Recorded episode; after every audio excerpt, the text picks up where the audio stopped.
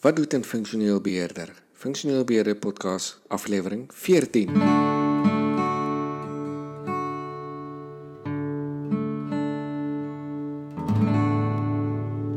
Je luistert naar de Functioneel Beheerd podcast van Michiel Erasmus.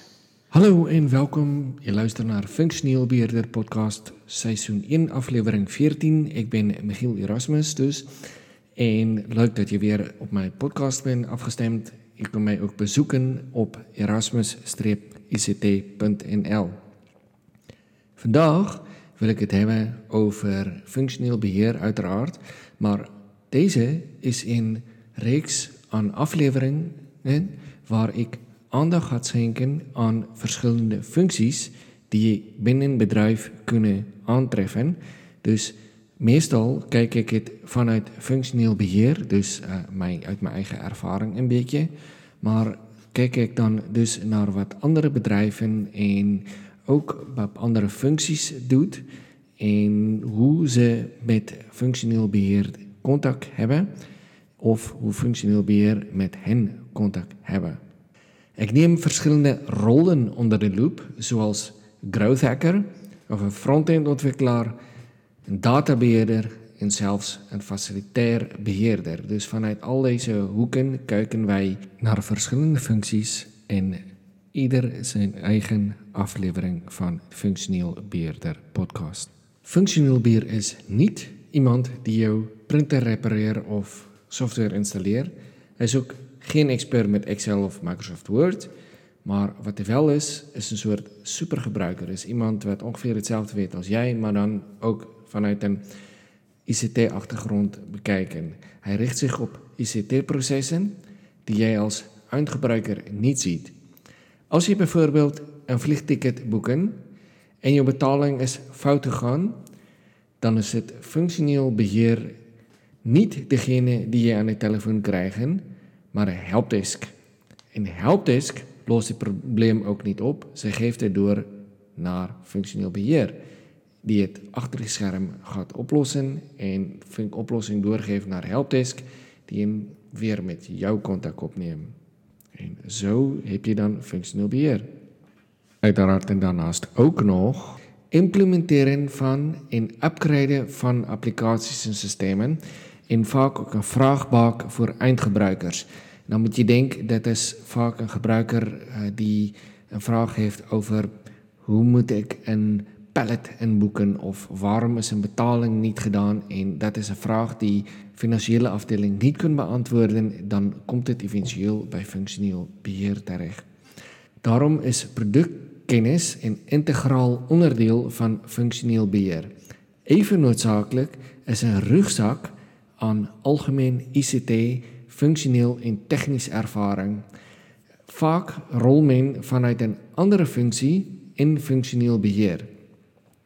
Het is niet raar als iemand, bijvoorbeeld bij de NS waar ik zat, die ooit aan de balie zaten treintickets verkopen en te zien dat die persoon een paar jaar later werken op functioneel beheer. Het is uiteraard niet voor iedereen, maar mensen die het willen, kunnen dit doen.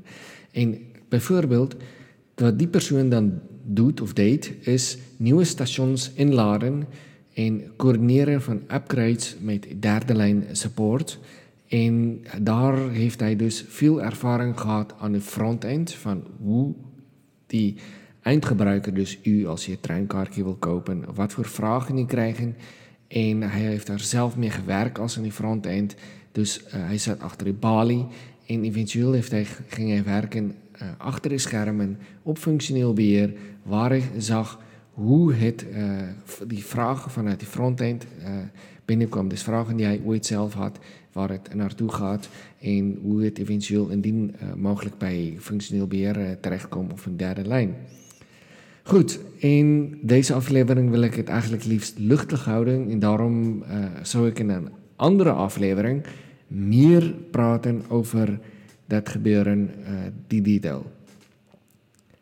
Laten we even kijken hoe bijvoorbeeld Marijke, een managementassistent met functioneel beheer, contact hebben. Nou, Marijke moet maandelijks een KPI-rapportage draaien over een aantal incidenten en issues gemeld op haar afdeling. En alhoewel zij wel toegang hebben naar bijvoorbeeld Oracle rapportagesysteem en directe rapportages zelf kunnen uitdraaien, zijn er vaak uitzonderingen. En moet niet beginnen over uitzondering op een uitzondering, want dan is het eind zoek. Bijvoorbeeld in dit geval met Marike dus. Zij wil die rapportage uitdraaien, ze kan het zelf doen, er is een uitzondering. En die uitzondering, die gaat zij opvragen bij functioneel beheer. Want ja, functioneel beheer heeft vaak soms net iets meer inzicht in wat achter de schermen gaat gebeuren. En als je dan bijvoorbeeld in dit specifieke geval een rapportage uitdraait waarin niet rekening houden met uitzonderingen, dan kun je een scheef beeld van de waarheid krijgen. En ja, dat wil je niet. Of je moet natuurlijk, als je die rapportage uitdraait van het functioneel beheer, kun je ook die aangeven wat die uitzonderingen zijn en wat die afwijkingen zijn en waarom dit zijn. Sleutelnet woord natuurlijk hier is verklaren, want functioneel beheer wordt ook vaak verzocht om verschillen of processen te verklaren. Een volgende voorbeeld, en dat is meer een systeemvoorbeeld, wat in de achtergrond gebeurt waar jij er niet bij bent als eindgebruiker, zijn computersystemen en processen monitoren. Bijvoorbeeld, als ondernemer wil je dat je website bereikbaar zijn en verkooporders kunnen aannemen en verwerken. In dit geval is het aannemen van een order, het ontvangen van de order, nie real-time betaling en het vastleggen van die order van cruciaal belang voor je bedrijf. Dus je wil niet dat het uh, proces onderbroken wordt, want klanten lopen dan weg als ze niet kunnen betalen. Dus ook doorgeven aan het pakhuis en versturen van de order, dat hoort erbij. Daarom moet je als functioneel beheerder goed op hoogte zijn van bedrijfsprocessen. En meer vanuit een functioneel procesachtig kijk vanuit computers. Je hoeft niet altijd te, precies te weten wat die front-end gebruiker doen. Maar het is wel handig als je weet wat hij doet. Want men verwacht van jou dat je weet waar daar een procesketen het allemaal misgaat. De oorzaak en zo nodig direct een oplossing kunnen bedenken voor zover het systeemtechnisch mogelijk is. Sommige problemen of zaken zijn uh, uiteraard mogelijk met een snelle patch van de software. Dus als er crashes of iets, ja, dan moet je gewoon gaan patchen. En dan moet je natuurlijk aan release procedure houden. En andere kun je doorgeven naar de derde lijn. En dan zijn er uiteraard gevallen waar je direct aan de knoppen zit in, zoals men net noemt. En dan kun je bijvoorbeeld letterlijk in een beheersysteem of een applicatie een cijfertje van een 1 naar een 2 veranderen. En dan gaat het proces weer lopen. En daardoor kan het bedrijf weer lopen, geld gaan verdienen en je salaris op het einde van de maand weer in jouw rekening wordt gestort. Dames, maar ik wil heel even resumeren waar we het over hadden gehad. Als functioneel beheerder uh, krijg je vaak contact met eindgebruikers via helpdesk of een ticketingsysteem. En je moet processen oplossen, contact hebben met derde lijn support en ervoor zorgen dat uh, processen werken. Je bent nou, soms een soort van uh, projectmanager-achtige rol, ook niet helemaal, maar dan af in het bedrijf waar je werkt. Zaken zoals, oh mijn printer doet dit niet of ik kan niet uh, bij mijn bestanden. Dat zijn dingen die een functioneel beheerder niet doet en eigenlijk die pesthekel heb aan doen. Dus dat moet je liefst bij systeembeheer voor zijn. Dames en heren, dankjewel dat u heeft geluisterd naar Functioneel Beheerder podcast met Michiel Erasmus. Uh, ik hoop dat u iets had aan deze aflevering en dat ik u op een volgende aflevering weer mogen verwelkomen. U kunt subscriben via iTunes. Dus dan zoek u naar Functioneel Beheerder Podcast op iTunes.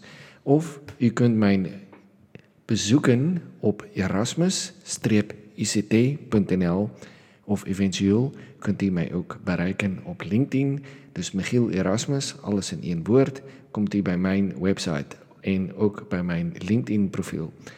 Goed, dankjewel en tot de volgende keer. Michiel Erasmus, functioneel beheerder podcast.